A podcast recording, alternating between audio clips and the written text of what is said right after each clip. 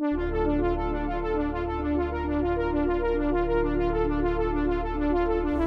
to Paranormal. We are blessed to have pretty much everybody here. Uh, Trey Stricklin is with us, and Doug Overmyer, Brian Godawa, Doug Van Dorn, and Natalina, of course. Uh, everybody's here, uh, probably because this, you know, was sort of a, you know, a topic that we we've chatted about before, and I think that everybody's interested in uh, pretty much equally, or maybe you know, m- maybe there's a little variation there, but when uh, I suggested this, this was a pretty quick yes. So our topic for the for today is Bigfoot DNA. Uh, Trey, we should mention that uh, we're honored to have Bigfoot with us uh, since you are here. If anybody, we have pictures to prove that too. We have pictures to prove it. Yes, we do. Uh, when uh, the, the the YouTube uh, TV show, I guess we'll call it Fringe Pop debuts, you'll know what we're talking about in the wider audience. But uh, I have a studio where we're filming that, and Bigfoot uh, did pay a visit to the studio, and we have uh, pictures to prove that. So, beyond that photographic evidence, uh, we want to talk about Bigfoot DNA. And, uh, a few years ago, just to sort of set up the topic, this became um, really a focus of a lot of attention, 2012 to be exact. Uh, through the work of ostensibly the, the work of Dr. Melba Ketchum, who is a veterinarian, and uh, I'm going to I'm going to recap that before we jump into it. But what we decided to do for this episode was we all uh, got copies of Ketchum's study, and that's sort of an exception to what we do here. Ketchum's paper was not peer reviewed, and that's part of the the bugaboo uh, about her work. But as far as the, the, the title of the paper, I'll just go and give you that. Uh, Ketchum wrote a paper called Novel North American Hominins Next Generation Sequencing of Three Whole Genomes and Associated Study. She was not the only contributor uh, to the to the paper. There are a bunch of others, but you know she was the sort of lead person and the major figure behind it. And then we also read uh, something by Brian Sykes and a few other people. Sykes is sort of a an important name in Bigfoot DNA research. Uh, he is associated with the Institute of Human Genetics at Wolfson College, the University of Oxford in the UK. Um, again, he's sort of been at the forefront of of being willing to genetically test uh, hair samples, that sort of thing, to see if there's any genetic evidence for Bigfoot. And then we read uh, a response to that short article by Sykes and his associates, a short article by C.J. Edwards and R. Barnett that um, I, I, guess it's fair to say took a little bit of umbrage with Sykes's article. Sykes wasn't responding specifically to Ketchum. He was his article was on uh, the genetic analysis of hair samples attributed to Yeti, Bigfoot, and other anomalous primates. So, basically, it was a survey of samples, uh, and then the response to him by Edwards and Barnett basically said, "Well, you know, you we're going to quibble with this one identification that you made. It's not this, it's that. But it, the response is not saying, "Hey, you missed something," and there's really you know genetic evidence for Bigfoot, uh, but it is nevertheless a response, and it was it was short. And then the last thing that uh, I sent everyone was a, a, fairly lengthy and very technical article by Haskell Hart entitled "DNA as Evidence for the Existence of Relict Hominoids." Uh, and I, I, picked this article because I, I, think, you know, even though it's technical and a lot of it, you know, went over my head, I, I think this is a, a, serious article that tries to some extent to be a little more friendly uh, to Ketchum's work than not. Uh, and we'll talk about, again, where you know what Hart actually says, but I wanted to try to find something that doesn't just sort of beat the dead horse, uh, even though it, I, I, think it's it's fair to say it deserves to be beaten. But this this guy was trying to again be a little a little more friendly, a little more positive um, about the inquiry generally, and then Ketchum in particular. Now, for our audience who might not be sort of oriented at all to this topic or Melba Ketchum, I'm going to read a few things, make a few comments to sort of set up the episode, and then we'll we'll jump into it. Uh, back in, in 2012, 2012, there was big news that Bigfoot DNA had been found, isolated, preserved, and tested. And the central figure in that was Dr. Melba Ketchum, again, who again is a veterinary veterinarian. She has her own veterinary laboratory. It's called DNA Diagnostics. And they issued a press release about the testing that was going on there. And it, it reads in part as follows A team of scientists can verify that their five year long DNA study, currently under peer review, confirms the existence of a novel hominin hybrid species, commonly called Bigfoot or Sasquatch, living in North America.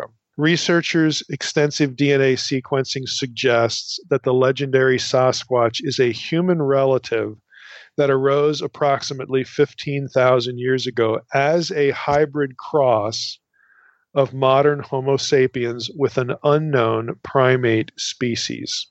That's two lengthy sentences. Obviously, this was was pretty explosive. And what the gist of this is that her lab again was working on sequencing 20 whole mitochondrial genomes. That's what you know what what they specified in in the press release. She said in the in the release that they were doing something called that she called next generation sequencing that allegedly again uh, you know produced this evidence. There was a lot of questioning like what what does that mean?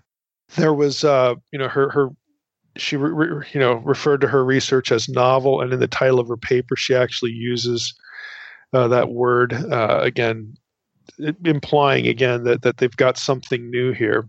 So almost immediately you know after this press relief press release excuse me there was you know a lot of hubbub as you can imagine and people started uh, reacting to it. Now what, the short version of what happened is that news of her study got leaked before she could she and her associates could submit the work to peer review. again this is I'm just giving you the story here.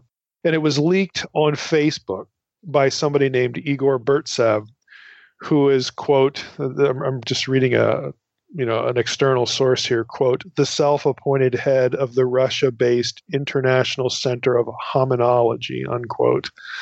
So this this russian guy that apparently knew ketchum was following what she was doing and, and he just leaks it on facebook. Now the exposure on facebook prompted ketchum to just say well there's no point in submitting my work to peer review which side editorial here is a kind of a strange response. I mean, why would that stop you? But she said, uh, we're going to forego peer review and we're just going to release the research because now it's out in the world via Facebook. And so she released her paper that I, I just gave you the title of. And the means or the, the, the mode of releasing that paper, oddly still, was through a a, a website that purported to be a journal, an academic journal entitled De Novo. Now, it, it came out after people looked at this that Ketchum had bought the URL. She'd created the website. She she literally made up this journal, you know, trying to make it look academic and launch this paper out into the wider world. And uh, I'm just going to read an, an excerpt here about that whole event. Regarding the origins of De Novo, that's the the journal that Ketchum made up and the website associated with it. Ketchum said on the day of the paper release that an unnamed journal had accepted the paper after peer review was completed, but their lawyers advised them not to publish due to a disreputable topic. Instead of continuing to shop the paper to other sources, she decided to acquire the rights to this unnamed journal, suspected to be the Journal of Advanced Multidisciplinary Exploration in Zoology. Looking into the history of that journal, investigators found it was registered under Ketchum's name on January 9, 2013. This led to serious ethical questions about self publishing, which is sort of the uh, opposite universe of peer review. The De Novo website was created on February 4th, 2013, just nine days prior to the release of the paper. So, again, this was a hurry up, sort of make it look academic kind of thing, and Ketchum basically took a beating for that, or has taken a beating for that ever since. And once the paper was out there, there were some serious people uh, who responded to the paper. Uh, all sorts of problems, you know, came up, and we can talk about uh, some of those. Um, just just brief. I'll give you two just briefly. There was a fellow named David Winter who's a PhD in evolutionary biology, and she actually he actually repeated the sequencing of in Ketchum's studies. In other words, he redid the work and found a number of flaws. And I'm just going to quote uh, here from something about him, about what he did. The DNA sequences did indeed contain matches to human chromosome 11. There was a lot of undetermined DNA, and some that in part matched to other animals pandas, dogs, bears. Thus, the whole sequence, uh, all the sequences, do not resemble any known animal and the and are contradictory with evolutionary biology. Now that that last statement is especially the the problem, and that's what people have zeroed in on because any animal, any you know primate biological life form, more broadly speaking, should have discernible genetic traces to some other animal. Again, regardless of how people feel about evolution, we know that you know there are related life forms on Earth, and they share genetic traits so to have something that has no link to anything else suggested to people in the field that we've either got a hoax here or the or the specimens were hopelessly contaminated. There should be in the whole sequences there should be some relationship to some primate because that's actually what Ketchum claimed. She claimed to have a hybrid Homo sapiens with another primate. Well, th- that means like that that a lot of these sequences are just junk because they're not related to anything. So in other words, if Sasquatch is real, it ought to have some genetic relationship to another known animal, like a primate. But Winter, again, in his in his repetition of the sequencing, said these samples don't. And so they're either phony or they're just hopelessly contaminated and it's all just a huge mess you know, I'll, I'll leave it there. There have been other people in genetics that have commented on it, said basically the same thing. The study just doesn't make sense to them. And people like Brian Sykes, whose article, you know, again, short article, you know, on sequencing samples, and another guy named Dr. Jeff Meldrum, Jeff Meldrum, who's uh, at Idaho State. He's become kind of famous for taking, you know, Bigfoot studies seriously they have both distanced themselves from Ketchum's claims uh, and her study for for these and other reasons. So, I just want to jump in here. That that that's sort of the basic background to this. Uh, anything you sort of read on the internet that talks about Bigfoot DNA is going to be traceable to Ketchum um, because of the events of 2012 and following. So, to the rest of you, what do you what do you think? I mean, what what did you uh, what did you get from the articles? Did you come across anything else, or have you in the past come across anything else that might uh, be relevant, you know, to what we're talking about? Well, I'm just going to go on the record and say that I believe in Bigfoot. so I'm. I mean, have you had have you had like a sighting or anything like that? Because nope, nope. It's you, just you weren't a, in Montana, but you were closer than any of us. I don't know. Maybe it's Colorado closer. I have I base it on nothing other than I just want it to be real. But um I've always been interested in Bigfoot, and I think it's just because of the number of eyewitness accounts um, and how far back in history the accounts go back to the Native Americans. And I just don't have a problem with it, you know, that, that there would be something existing out there in the Pacific Northwest. Or, you know, I just drove through the Ozarks not too long ago, and it's just a sea of trees. And I'm like, there could definitely be something out there that we've never seen. However, um, I don't think Melba proved that in any way. Her paper, I will give her this, was much more entertaining than the other ones. It had pictures of like Bigfoot being burned at the stake and like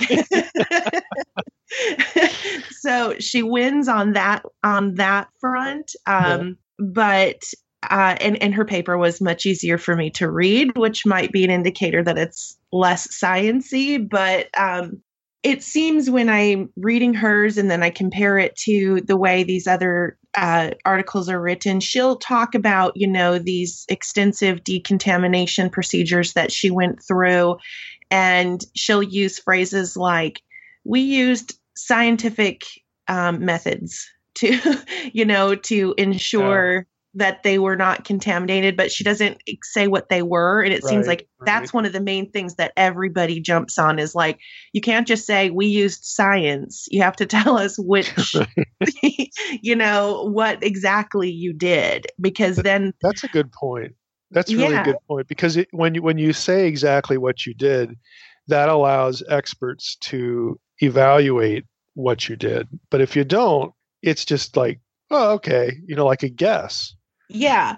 And I found that a lot of the other articles sort of referenced that in the sense of like, you know, Ketchum claims that there was no contamination and that she used certain procedures. Unfortunately, we cannot say what, whether that's accurate or not because she never says what those procedures were. Mhm. So I think she just and and maybe she did use sciency procedures, but the fact that she didn't say what they were, it's just it's the first nail in her coffin because I Yeah, could it, say it I used science. suspicion. Yes. Yeah, it, it raises it, it creates doubt. It, it's a it's a foothold for you know a question like what are you hiding? You know why why not? Why wouldn't you just tell us? Yes, why wouldn't you just say it? And um, I, I think that also her paper reads in such a way that it's a foregone conclusion that these are unknown primates because that's how she refers to them before she even gets into the details of of what she did to come to that conclusion you know that they're they're definitely referred to as um you know unknown hominins. And um I found the other journal entries or the other papers you had us read a little difficult because of the the really scientific DNA mm-hmm. language, which obviously I'm I'm not an expert at. But it just seems that the conclusion that most people other came most other people came to was that a these tests were probably not done properly and insofar as we even know exactly what she did to to ensure that the te- the samples weren't contaminated and you know what they did test they came up with things like polar bear and horse and and and things like that which obviously and from some of the same samples that she used Mhm, so i mean it just wasn't convincing unfortunately Yeah. Anybody else? Well, Thoughts, impressions? I liked the fact that Hart's paper ended it with some actual recommendations uh, Yeah. To you know what can we learn from this initial research, what a- advice to help future investigators, and then the first one is obviously common sense, but it's use forensic techniques in collecting, transporting, and storing samples, and then there's there's several other um, tips or recommendations, but it just seems like common sense to use forensic techniques and such and doing Yeah, you would- you otherwise would you're think so. inviting criticism and skepticism Yeah, and that point, you know, again, you use forensic techniques. You know, he actually gives a few sources. One of them is, was a TV series where, you know, there's a biologist that actually shows you, you know, the viewer, okay, here's how you would collect something in a, you know, in, in such a way that you don't contaminate it. Again, there, so it, it- it's a positive thing. Like if you come across something in the woods and, well, here's how you do this to avoid problems down the road. And, you know, there they it alludes to a couple other publications again, just trying to educate the public. This is how you do this. So that so I I liked that as well because it's not dismissive. You know, it, it- he doesn't get to the end and say, "Look, don't worry about it because you're never going to find anything because this is all a bunch of hooey." They're saying, "You, you well, you might find something unusual, and don't mess it up." You know, here, here's how you would go about collecting it. So I, yeah, I would agree. I thought that was a, a strength of the of the last one as well. Anybody else? Any Coloradoans? Anybody have a Bigfoot encounter or any thoughts on? Never had a Bigfoot encounter. I've climbed a lot of mountains in my day, but I've never seen one. But uh, that that actually leads me to something that I, I thought was interesting that probably none of the rest of you saw. At the very end of this Sykes article, he gives acknowledgments, and the first acknowledgement he gives is Reinhold Messner. And if anybody knows anything about the climbing community at all, he's like probably the greatest climber that's ever lived Wow. and uh, I mean, he was he he's just done incredible things. Uh, but he's he's he's had a lot of controversy in his life. One of them was over the death of his brother uh, early on in climbing, and not knowing if he had anything to contribute to that or not. He's a strange character. But the first person to think is Reinhold Messner, and it's for submitting samples and their progressive stance in doing so. So I looked it up and mm-hmm. I, I, had thought that he had some kind of a Yeti background. Turns out he had seen a Yeti in one of his Himalaya uh, climbs. And so he spends the next 12 years like completely obsessed with trying to prove that the Yeti is real. Mm-hmm. And then uh, I think the year's 2000, he comes out with a book that that uh, he says, nope, it's not real. It's it's some kind of a rare bear, not real at all. So I thought it was interesting that here's a guy who has totally laid his cards out on the table, you know, mm-hmm. a dozen years before this article is written, and uh, I just I don't know quite what to do with that, but I thought it was pretty interesting. yeah, I yeah I I sure wouldn't have caught that that name, you know, that had any significance. It's really interesting, actually that kind of segues a little bit with something that intrigued me in the Ketchum article. Figure six was a map of the geographic locations where the samples, 111 samples, which I think in in like the paranormal community, that's going to signal like, oh, something, 111.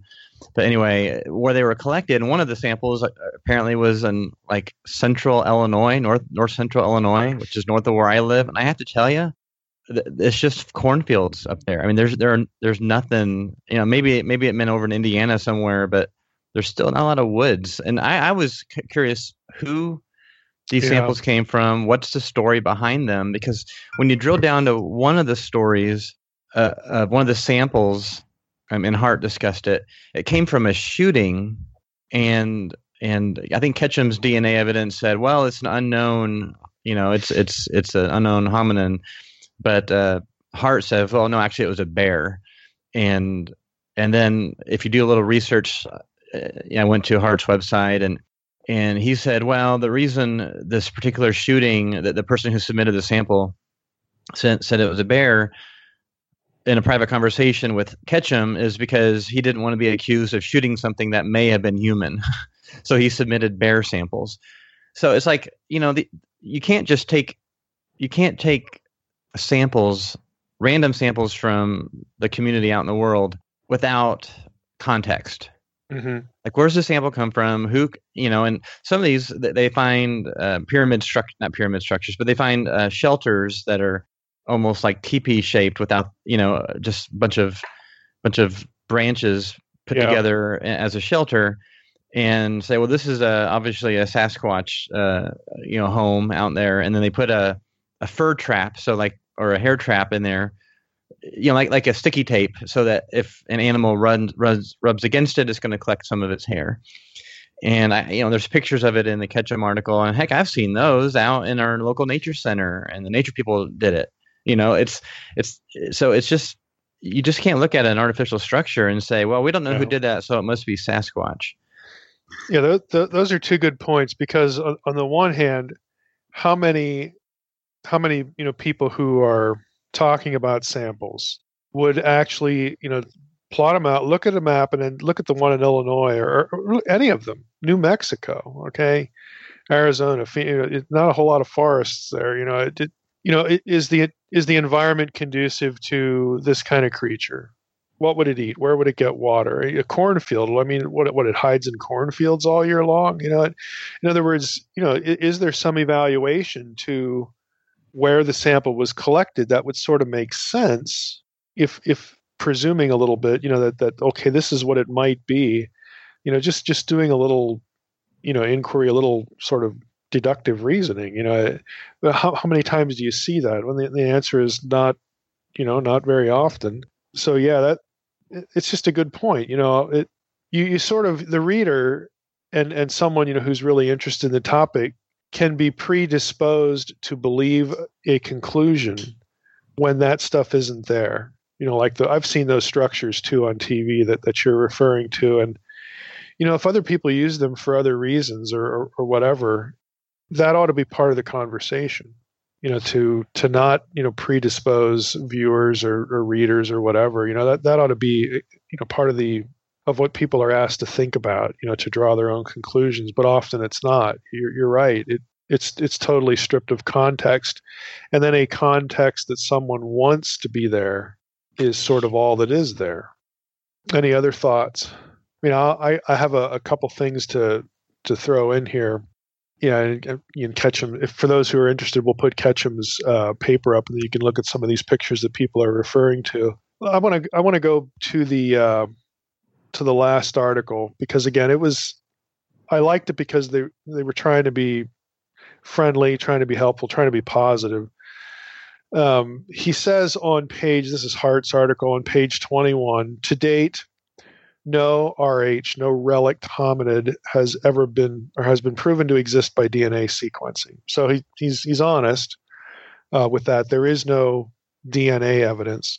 However, absence of evidence is not evidence of absence, as noted by Sykes. Again, Sykes, you know, he's a serious guy. He's at Oxford, so they're they're willing to suspend dis, disbelief, but they they say, look, we, you know, we gotta we gotta be honest, you know, with with what we're talking about specifically here, the DNA, um, you know, methods. So I, I think that's important. I'm kind of with Nat, you know, this. I don't know how the rest of you feel, but I don't see any inherent difficulty or any inherent like, oh, this can't be the case. You know, to have some you know hominid you know f- you know creature that w- people thought was extinct and you know isn't or something else that's just not you know known you know to people in in fields like you know primatology or evolutionary biology or, or something like that I, I, I don't i just don't have a problem with that so i you know you get all these reports and it's like if even one of them is truthful and on target um, if even you know just just one case well then you know then you've got something that's that's unknown. So I, I just appreciated the uh, the set of articles because they're they're trying to take the subject seriously. They're being, I think, pretty forthright with the Ketchum problems, and there's there just a, a number of them. Again, as you read through the the evaluation of, of her studies, but yet they're not dismissing the whole thing. They're not throwing the baby out, you know, with the bathwater. So again, I I think it was worth you know looking at, at, at the topic but if, if if listeners are thinking wow you know you know maybe there is something to this this being there's dna evidence for bigfoot i think we're we're all in agreement that no that isn't the case but the larger topic itself is sort of still on the table. I mean how how do the rest of you feel about that? I think you can't dismiss tens of thousands of eyewitnesses. I mean i, I think there's a I think there's there's an answer but I, am convinced that this DNA evidence is is is not it. I mean, the DNA there is no DNA. I'm kind of on board with what Hart Hart said, and, and I agree. He was he was he's sympathetic to the mm-hmm. to the idea, to the worldview, and uh, I think uh, it, it's good. I mean, just as an example, Ketchum says. Uh, well, you know, we have this DNA strand, and you compare it to other human primate DNA, and it's it's obviously it's, it's new and different. And and Hart says, well, no, that's because it was a bear DNA. You need to compare it to other bear DNA, and then you'll see that it's it's that's what it is. And it's just it's just like her you article think, needed. Yeah, you would think that would be the first thing you think of doing. Yeah, it, it should have been peer reviewed. It's just what you said. It, it's too bad because it it creates needless hype. You know, even even uh, the Ketchum article, she she says well, you know, obviously this is a hybrid between a human female and some unknown male. I'm like, well, that's going to just trigger all sorts of interesting sure. uh, ideas. Yeah. And I, I was just, I was annoyed at the needless rabbit trails because I think it needs to be, there may be a paranormal, I think, I think there's a paranormal thing going on. Um, and, and these articles don't address that, but, and, and that's fine. That's not what they're trying to address. Uh, but it's just this is important. I, like I like the study, and I think it's there's something going on. I don't know what it is, but this is good. Yeah, I was trying to figure out why all of these really serious scientists and academics were even bothering to respond to this. But I think it's because, you know, it got so much press and it got so much attention that I imagine if you're a scientist or you're an academic and you see something like that out there, you get kind of indignant about it. You know, like, why is this being, you know, thrown around out there as though there's scientific evidence for something? And all you have to do is look at the paper to see that you know, there's red flags all over it. So I imagine that's probably why they felt the need to respond to this as a topic. But I still think when it comes to Bigfoot or other, you know, entities that would fall into the cryptid realm, I think that the best evidence is still the eyewitness accounts and which are historically, you know, questionable even in a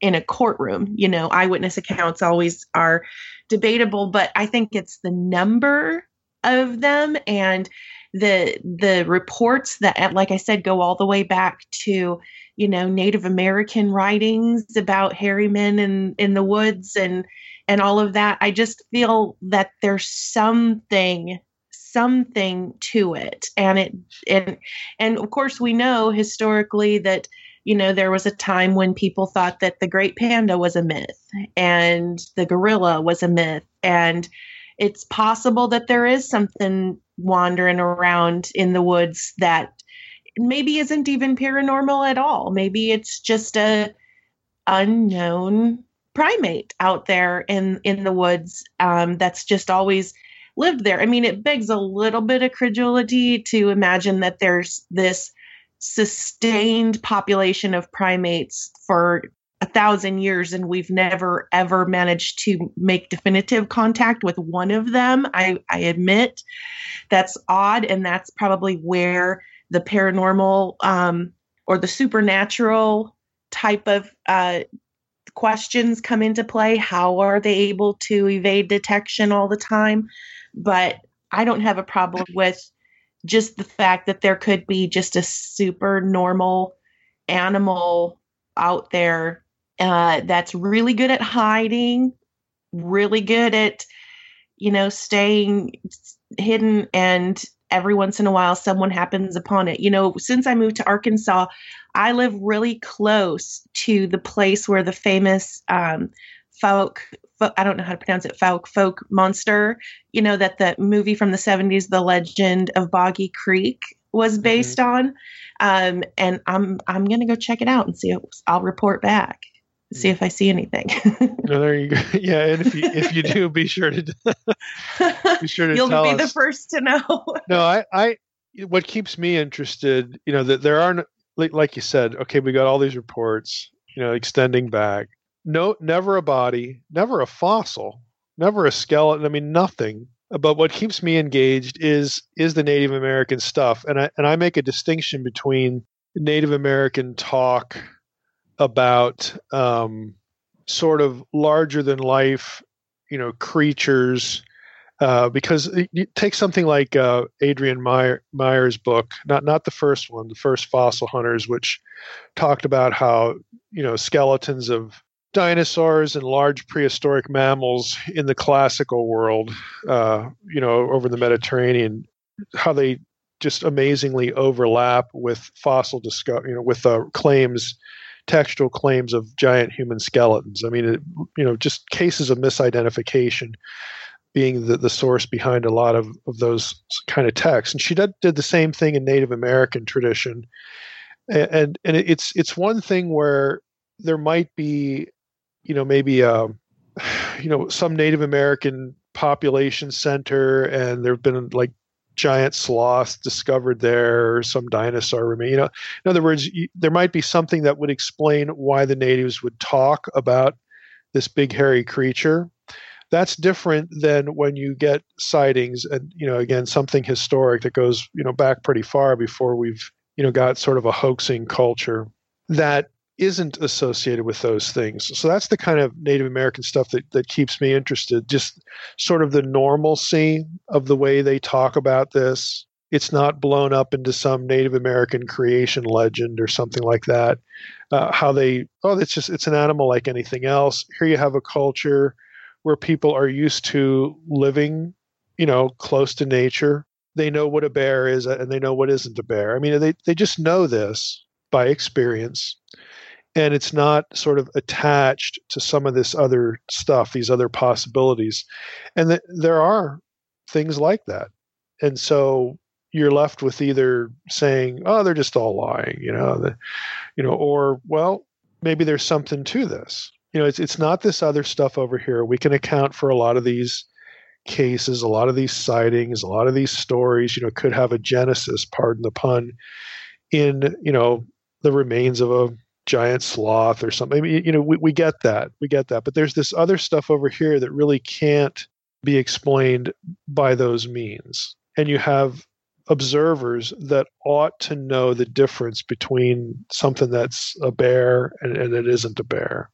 I mean, they they just should know because they you know they're historically they they live close to nature they they're out there now you know it, it they just ought to know they're they're better observers than somebody from New York City who happens to you know go to the Dude Ranch or something. You know, it just they should know what they're looking at, and so th- those kind of things keep me interested. Uh, and I think your examples are legit.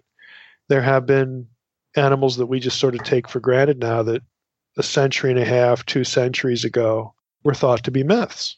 That's just that's true so why can't this be one of those? I, I don't really see any reason to just totally wipe the thing off the table. So to me, it's a you know it's it's it goes in the possible you know bucket. Uh, I don't I don't know how the I'm I'm kind of interested in the in Doug's paranormal thing because I I I mean I, I kind of know broadly how that gets talked about with Bigfoot Mm-hmm. And I can't help thinking about Andre the Giant and Lee Majors and the Six Million Dollar Man when, when, that comes up. but uh, you know, I, I mentally I just don't go there. I, I'm I'm I'm sort of with Nat here that okay, we got a specimen of something that you know we just haven't pegged down yet. Great, that would be awesome. Uh, so let, us talk about the, the paranormal thing, Doug, if if you want to. I mean, you know, I'm not going to twist your arm here, but well, I, I, just I was reading some of the articles on um, Hart's website, and there one of the studies that he cites or that that's on there. It just looks at the demographics of people making these claims of Bigfoot sightings, and they tend to be gun owners, of course, because they're out in the woods, right?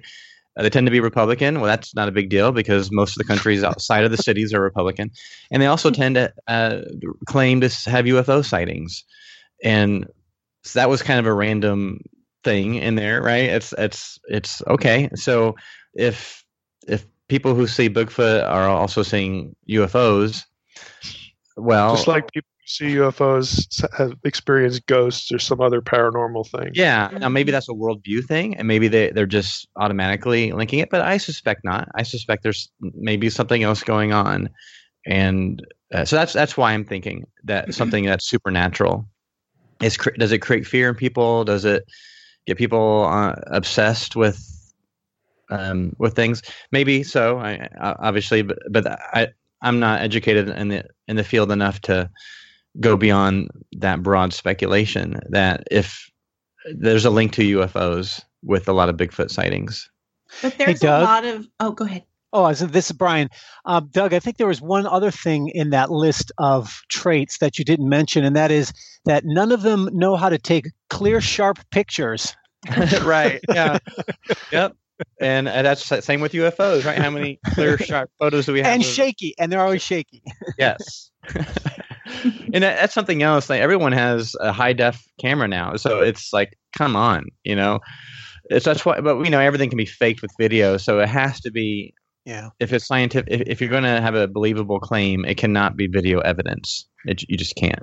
Well, I hope Natalina's listening. Now, if you go out and look for any of these things, do not take a camera because that'll take increase it, the odds that, that take a dart gun some. and shoot it. No, I'm kidding. I'm just gonna bring a sketch pad and a pencil. Tell it to stand still. yes. I, but you know, I don't know if we really wanted to go here, but I know that a lot of people in the fringe community consistently reference Bigfoot alongside Nephilim, and I've never really fully understood how they get there unless it's like uh, like Doug mentioned that people could pull out of the the Ketchum article about like human animal hybrid. Is that how they get there? I've seen so many people in now and I know kind of who started it, but there's they'll talk about Bigfoot as if Bigfoot is a Nephilim, and I don't quite understand how they get to that. Does anybody know? Because it it's always baffled me. I have an idea. It's because Hart says they're Rh negative. Get oh. it? Yeah. Are you, does he say that, or, or are you just No. looking at RH in the? RH, and he can't find it, so it's RH negative. Sorry. Yeah. yeah. R for for listeners, RH in Hart's article is relic hominid. It's not Yes. blood. that's a good example. You can see how that could be read that way, and people just run with it. Yeah. Yeah. Yeah. Well, he Well, says and it's our age. mentions, you know, the one of them, eh, the red hair. They have red hair, and I've heard that Nephilim have red hair, and I wondered where that came from. So maybe that's the link people make. You know, I don't Yeah, know, but boy. You see it a lot you see it uh, it's so common in this fringe community now where if you talk about bigfoot it's a foregone conclusion that this is a supernatural multidimensional entity that has some kind of link to nephilim and i've never understood i mean i'm down to hear your theories but just explain to me how you got there because it's so confusing to me hmm Well, I, I, w- I would imagine you could. You'd only need to press somebody on one, you know, with one or two questions. They're, they're going to be one or two questions deep on an actual explanation, uh, and and the explanation, I'm, I'm sure, you know, wouldn't have any coherence to it either. But no I, I think most people would just hear these things from people they like, or they're sort of predisposed to wanting that person to be right, you know, because they it would be cool or they like them or they're a good person and they th- this other thing they do I'm really into. And yeah I, I don't think there's any real specific testable verifiable basis to any of it which is I think that's what's causing your confusion. Well and and i just want to know like do you ha- like even if you can't give me any scientific proof that you, uh, how you got there it, you know you're using the term nephilim. Now give me like the biblical explanation of how you got there then. Give me some verses that made you jump to the conclusion that bigfoot could have anything whatsoever to do with nephilim. And i think it's just because they're tall and might have hybrid dization attached to him and then people just go oh okay yeah that's nephilim yeah it's I would think it's probably that simple. Anybody else want to chime in there? I mean to, to me this is like the elongated skull and double rows of teeth. Mhm. like where's the bible verse for those you know? It just but that's people are just there. They they just it's axiomatic in the fringe community. Well of course you know you know nephilim had long skulls and double rows of teeth you you moron of course they did Well, yeah All right, so I'll, I'll give it a shot. Uh, where, where I think it might be coming from, I I think it's probably a confusion of uh, of Nephilim with like a um, a demi animal. So you know, you think about like uh, this idea of uh, in Jasher, that that weird book of Jasher, that there's like these uh, demi animal sort of creatures that are in there, and uh, the idea of a satyr or something like that. I think somebody even in one of these articles even referenced Gilgamesh epic. It's like a half a half god, half animal that the that the Mm. sons of God were doing things with animals instead of with men. So it would seem to me that that would be, you know, that that kind of a creature. So a Nephilim is viewed as a as a demon by the early church and the Jews when they die. So it would seem that uh, if angels were doing that with animals, that that would also be demonic. So I would think that it's a confusion between what a what a Nephilim is and what like a, a satyr is or something like that. Yeah, that, you're probably right. It's and and so their theory is that this is maybe some sort of a relic from uh, ancient hybridization between gods mm-hmm. and animals, and that that's probably it. And then since we don't know what to call that, let's just call it Nephilim. Yeah, you I know, mean, yeah. I think There's so much they're doing. confusion about what Nephilim are to begin with that that just Yeah. kind of it makes sense because it's such a popular topic right now. if I can add something too, I, I, I- I mean, the way I see it is, it's really it makes sense in terms of the way that normal mythologies develop. You know, if you look at storytelling and the way um, stories and myths develop over time, you know, they're completely imbibed in. Um, just like the Nephilim, everyone just just researches every single possible detail. And then it gets to the point where it's it's a busting point where it, there's no there's nothing more. We need more detail. And so people start examining the oddities and anomalies that are similar you know, in other fields or in other stories or, you know, situations, like like Mike was saying, like the elongated skulls and the double rows of teeth and all that kind of stuff. That and that if, if it's close enough to sort of uh, you know, open up a new branch or open up a new idea while maintaining the original mythology and developing it. In other words, I'm not saying it's a conscious thing. I think that it's just the way these things operate. And that's how conspiracy theories operate too. You know, they they develop upon previous foundations that are assumed to be true and then new anomalies are added to it to develop it without necessarily needing to be connected to them and um, you know sometimes that's right. Sometimes, most of the time, I think it's wrong. But um, I think that that's just how the nature of how our imagination works as human beings. It can be used for good or it can be used for bad. That's how I see it, you know, which is odd. Yeah. And it, it makes sense too, because if you think about, you know, um, early research you know, go back to like the Patterson film and stuff, it was definitely like this is an unknown primate. This is an ape. This is a biological creature that that lives out in the woods. And then over time we're like well maybe since we never can seem to catch one there's some kind of supernatural aspect to it. And you can go all the way back to like the native americans and you can see that evolution in their thinking too because you know they start out just he's a sasquatch he's a hairy man. And then it kind of you see um, myths developing into like the Wendigo and, and things like that, where there's a supernatural component attached to it. So I guess that's true. That's just how our minds process yeah. things that are hard to understand. Mm-hmm. Yeah. No, I, I, I think all that stuff you know, that you and, and Doug and Natalina mentioned, they're, they're probably all factors, you know, and yeah, in why people think about this the way they do and, and other things as well you know, it just, you know, at the heart of it, you know, as I, you know, hear that sort of thing from people and, and read that sort of thing, you know, it just a, a, a bit of cynicism here. I, I'm thinking if, if everyone knew how to avoid the avoid confusing correlation with causation, a lot of this would just die like yeah. instantly.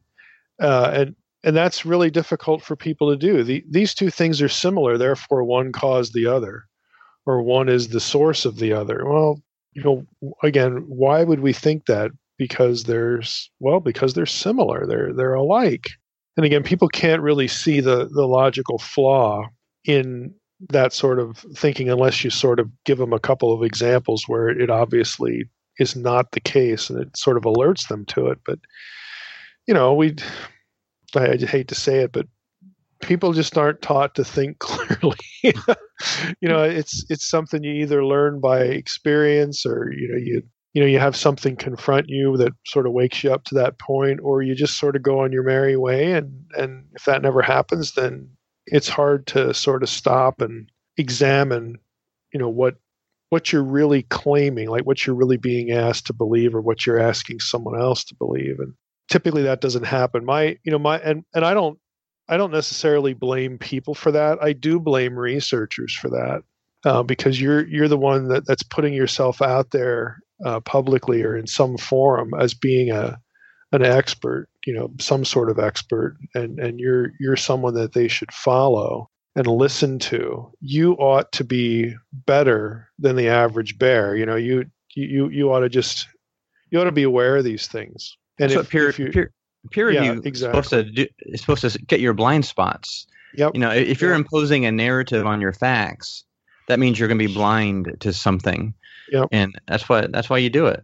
Yeah. You know, and and I mean, I've I've been through the the peer review process. Your your whole dissertation, you know, and and if you do a thesis or a dissertation, you know, ideally, if you have a good professor, that's what any paper you do in college should be as well. But when you really get into we're going to give you a degree for this research project, then you know your your advisors. It's really their job, you know, to to be your first exposure to to this thing that you've heard of called peer review, and they're they're supposed to be able to catch that, and that's why you have more than one uh, advisor. Because and and in my case, I think it's the norm. Um, two of my advisors on my dissertation committee weren't even in Hebrew studies. I had a person in Asian studies and somebody from I don't know what what field they were, but they're that's why they're there. They're not there to say, "Oh, well, you know, you messed up a Hebrew parsing here." They don't know that. You know, you know that better than they do. But they do know how to look at an argument and think about an argument and wonder, well, why did you not look at it this way? You know, are you is this a bias? I mean, they, they can do things like that. That's why they're there. And that's really absent uh, in the fringe community. I mean, let's just be honest. It, it the fringe community not only doesn't have it, but the fringe community avoids it like the plague. Yes. And, So and I what have you a- I get have a is question about that. sure. Have and I guess I'll direct this to you, Mike. Um, have you ever heard of a guy named John Bindernagel? No. Well, I would. I think I would remember that. yeah. So I Are you making that up? radio. I was listening to. I was trying to trying to listen to something about Bigfoot before the show started to get my mind thinking about it. This guy comes up. He turns out Ogle. he did his PhD at University of Wisconsin Madison. Okay. What what, Okay. what was his department? Um, some sort of wildlife biology. Gonna say, please don't say gender studies. Okay? No, no, no, no, no, no, no, no. I mean, he's he's an outdoorsy kind of a guy. It's long long before you went there. But so he in the discussion, somebody asked at the end of the show about uh, about the peer review stuff and and about why Bigfoot is not taken seriously. And then on his Wikipedia, they give a quote from him that says that uh, let's see, the evidence doesn't get scrutinized objectively. We can't bring the evidence to our colleagues because it's perceived as tabloid. And um, so, you know, we we did uh, four papers that were talking about one very specific scientific field of research. You know, DNA, hair analysis, really. Mhm. Um, but is there other stuff out there like um, peer-reviewed stuff on on the tracks of the Bigfoot that people have found, or the voice recordings of the Bigfoot? Or I mean, I'm even thinking of like our vampire show, Hmm. where it was almost like a psychology peer review of the of the kinds of testimonies that people give of Bigfoot.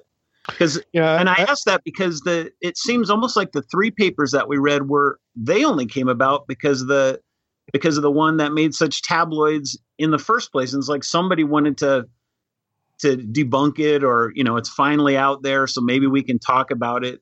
Yeah, there. I, I would say I I don't know specifically about peer review, but I, I in both cases I do know of people in like the fields of acoustics or somebody in primatology or or primate biology that would look at the structure of a of you know, of a foot and again talk about okay here's if this is a primate here are the features of the structure you know and and they'll say that you know what we have here is is anomalous. It's not a it's not a fake you know it's not a human you know it, some who if this is a fake somebody knew how to create uh, an anatomically consistent print you know it's just stuff like that. So i know that kind of stuff exists like in books different commentary. I, i've not looked specifically uh, for journal articles on those kinds of things and the same thing with with the, the acoustic you know material as well.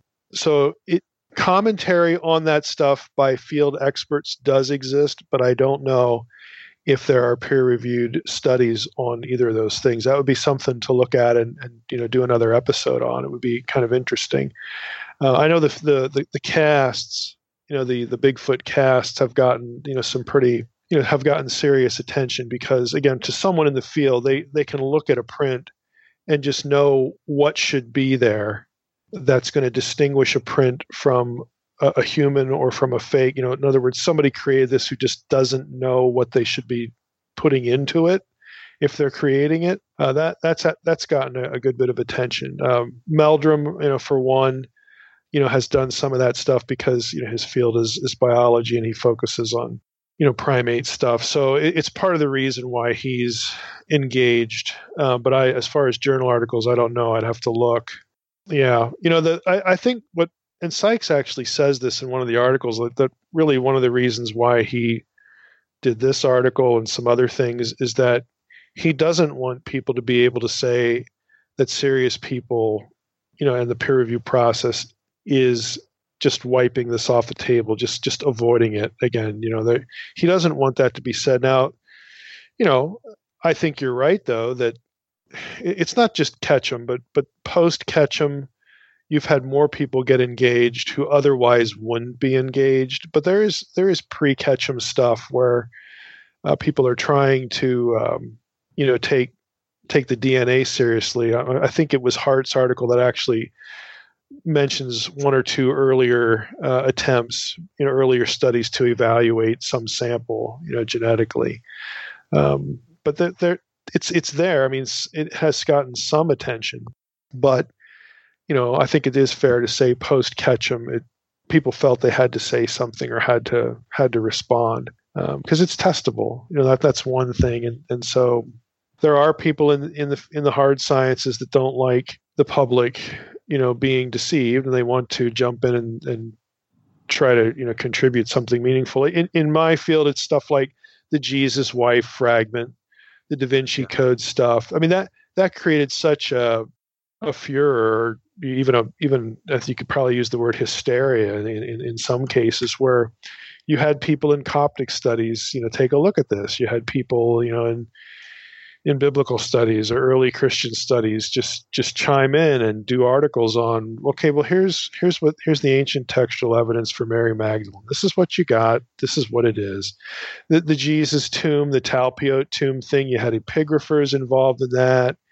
You had you know really you know examining the patina of you know the you know the uh, the ossuaries. I mean you, you had a lot of people get involved in that because of the public not only interest but sort of public outcry you know the hysteria generated over something. So unfortunately it takes that kind of response in the public to get some of these people interested. But at least i can't complain too much because at least they did. You know at, at least they did say something. And, and you had uh, you know five ten people who you know were field experts in in all these different areas really take a, a significant role in trying to evaluate you know what's being said. And, and, and that was a good thing.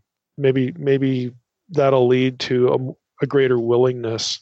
You know the next time something comes along that doesn't get as much press but is still you know something that ought to be commented on maybe maybe that'll help you know. And i think what sykes and meldrum and some of these other people are doing is trying to do something so that they can't be accused of just outright dismissal beforehand because that isn't scientific either. And he actually says that in, in, in the one article that right. you know we shouldn't be predisposed to just saying this is just ridiculous because that's not the scientific process. So you, you have people aware of it. One last thing, again, let's say let's say that Bigfoot's real, Sasquatch is real.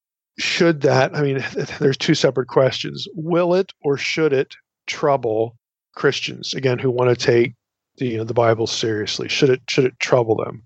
Uh, of course, we're, we're we're talking about things like you know, hey, we have this life form that the Bible doesn't talk about. Anything as simplistic as that, all the way to you know the the whole discussion about evolution, you know, human evolution, and it you know, granted, it probably comes down to how if we had definitive evidence for Bigfoot or Sasquatch, how that how that whole issue how the evidence is processed and put forth to the public. That's certainly a, a big deal. In other words, how the discussion is framed is always a big deal. But any any sort of off the cuff, you know, impressions. Let, us say we have Bigfoot, and somebody in, in, in, your church comes up to you and says, "Oh, you know, I'm, I'm just so troubled by this. This I can't trust the Bible anymore. You know, this this means that you know this is a, a hybrid or something like that, and you know, where's that in the Bible? I mean, if, if you get some sort of uh, knee jerk's the wrong word, but just so, some sort of visceral response like that, what would you say? I mean, how would you how would you talk about it?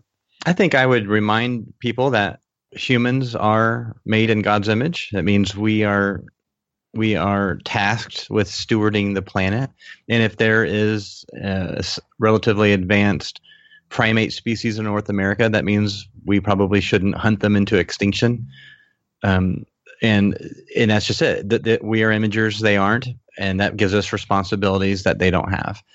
And that's just how I would would frame it. It has nothing to do with evolution. I mean, we're not supposed to. We shouldn't wipe out chimpanzees either, you know. And if you believe in evolution, then we have a common ancestor with chimpanzee. If you don't believe in evolution, it doesn't. You still shouldn't wipe them out. I mean, it doesn't change the ethic. Yeah. Right.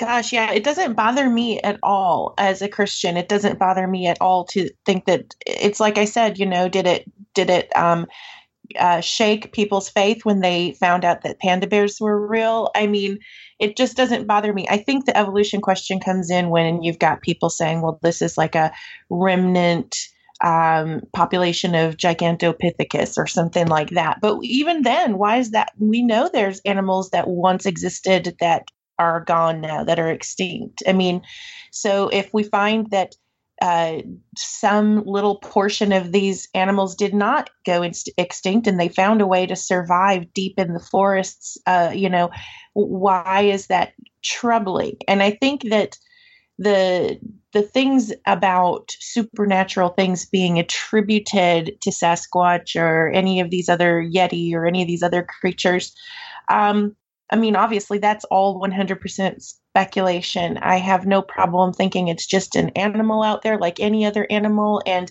I don't know that there's like giraffes mentioned in the Bible or anything like that, but yet there they are. We can see them with our eyes. So um, it doesn't, I, I don't see why it would have to be a troubling thing.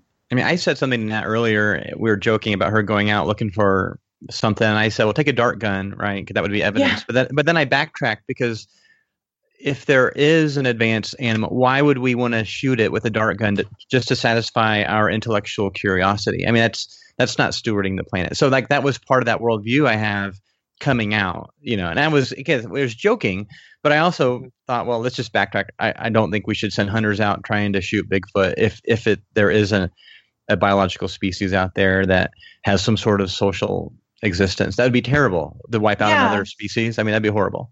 So and that, we know that just yeah, and we know that just because an animal might even be highly intelligent, it doesn't automatically mean it's some kind of human hybrid. I mean, dolphins are incredibly intelligent creatures, um, but that doesn't mean that they're somehow, you know, uh, equal to or superior to us or that they're spiritual beings. You know, I mean, they're just really, really smart creatures that have a function in the in the world. Yeah, I, I, in some ways, I think this issue would overlap like okay what if we had proof that there was an intelligent extraterrestrial it's that people have been taught christians have been taught an, an attribute centered explanation for the image of god which is a deeply flawed idea Uh, specifically well it's intelligent. That's the image of god. That's that image of god is intelligence. And so boy we can't have ets out there our, our theology is just ruined. And you know the same thing here. If, if we have a species that's intelligent enough to have you know social groups and use tools and whatever oh that, you know it, it really stems from a flawed understanding you know really sort of bad exegesis and, and bad theology that would result in being troubled you know over this sort of thing so i'm, I'm glad to hear um, you know the talk about the images in terms of role you know in terms of stewardship rep, you know representing god because that's I mean, that, that's what it is. But a lot of Christians don't, you know, they don't understand that concept or even even that much nuancing to it. They they just sort of immediately assign, you know, a, the image of God phrase to a specific attribute, and and that just sets you up for you know for a problem. I, I think I think it would be more problematic, you know, for a number of people if we had a, a Sasquatch specimen, and then that people were talking about um, interbreeding, you know, hybridization, that kind of thing. Like like with Neanderthal, okay, the the whole X X percentage of the Neanderthal genome is different than Homo sapiens, and there's this this and that. You know, proof or maybe not. Maybe proof is a strong, too strong a word. Evidence that that suggests interbreeding. Well, if if again biologically, if it can interbreed, all that proves that, is that Neanderthal was human. It might be not might not be Homo sapiens, but it's still human. You know, it, so you know, you'd, you'd, have that discussion: is it animal or human? And, that's why I said it, it, it would really depend on how it's framed, because you know there'd be people who would use it to, you know, attack a, a any sort of creationist perspective, not just the young Earth, but any sort of creationist perspective, and that might not be correct. They they they might just be, you know, using data to attack something they don't like and misrepresenting what's actually going on. You know, so I, to me, that would be more of a concern that that the such a find would be framed in a certain way to be a little to overstate the data, to exaggerate the data specifically to attack, you know, a faith community. That that I think would be a bigger problem. But anyway, I don't know how the rest of you feel about about that. I, maybe I'm maybe I have too low a view of humanity. I just think somebody would do it. it wouldn't stop them from uh, overstating the data just to target something. Um, maybe the maybe the scientific community wouldn't do that, but I'll bet I'm I'd, I'd bet my library here that you'd see it in the super, supermarket impulse line with you know the, the, the tabloid type literature. They're they jump to conclusions all the time because that sells copies. And who cares if it harms anything? The rest of you feel more positively about humanity. no, absolutely not. You know, I just in in biblical studies it happens all the time. Medical studies it happens all the time. You know, the the the headline you read in not not just People magazine, but even Time and Newsweek. It typically those things are written by people that have a word count. They, they don't have PhDs. They've never done research. They're they're combing scientific studies to come up with an article they think that the public will be interested in, and they write summaries that are imprecise and in some cases just wrong. And, but but what they write, since it's read by more people, becomes entrenched as oh science says this. Like like genetic determinism is a big one. Mm-hmm you know, the, the genetic determinism is a myth. But, but how many people just buy into it because of the way it, it gets reported, the way it gets talked about? You know, it, it's it's like well, we could follow this up with an article on epigenetics that talk about how genetic determinism really isn't determinism, but that wouldn't interest enough people, so we're not going to do it. It'd scare people like, oh, my decisions right. matter. But it's kind of like an article in the Washington Post, I think, that had said there's 33 references to Elohim in the old in the Bible. I mean, oh, I yeah. blogged about that a couple days ago. I just I know I just read yeah. that. like, are you kidding me?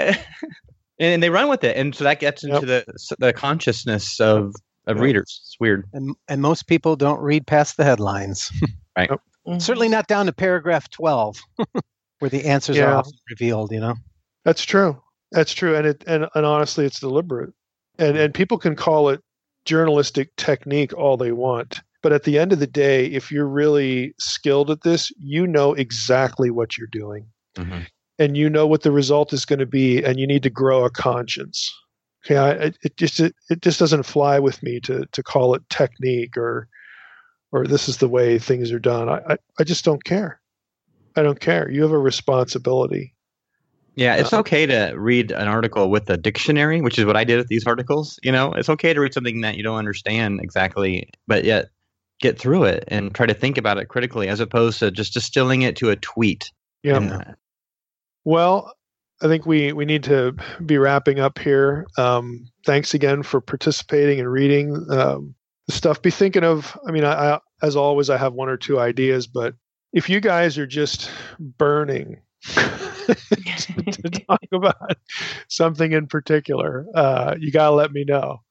Uh, chances are, I mean, you all have have really a wide exposure to to fringy stuff. So yeah, let me know. Be, feel, feel free to suggest some topics, and then we'll we'll throw some things around and see what we find. But thanks again for um, for hanging in there, reading the stuff, and participating.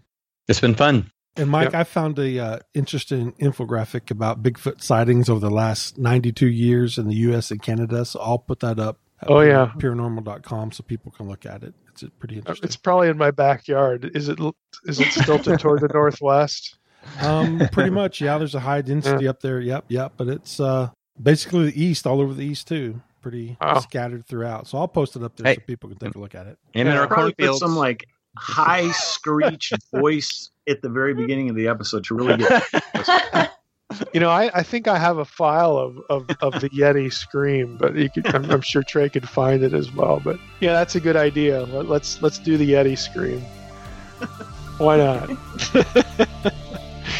We should save the Yeti scream for, for when we come across things that are just ridiculous. That Yeti just scream. Yeah, In every every episode, that'd be great. yeah. Uh, the the Yeti says no, that isn't true. You're giving me a bad name. All right. Well, thanks a lot, everybody.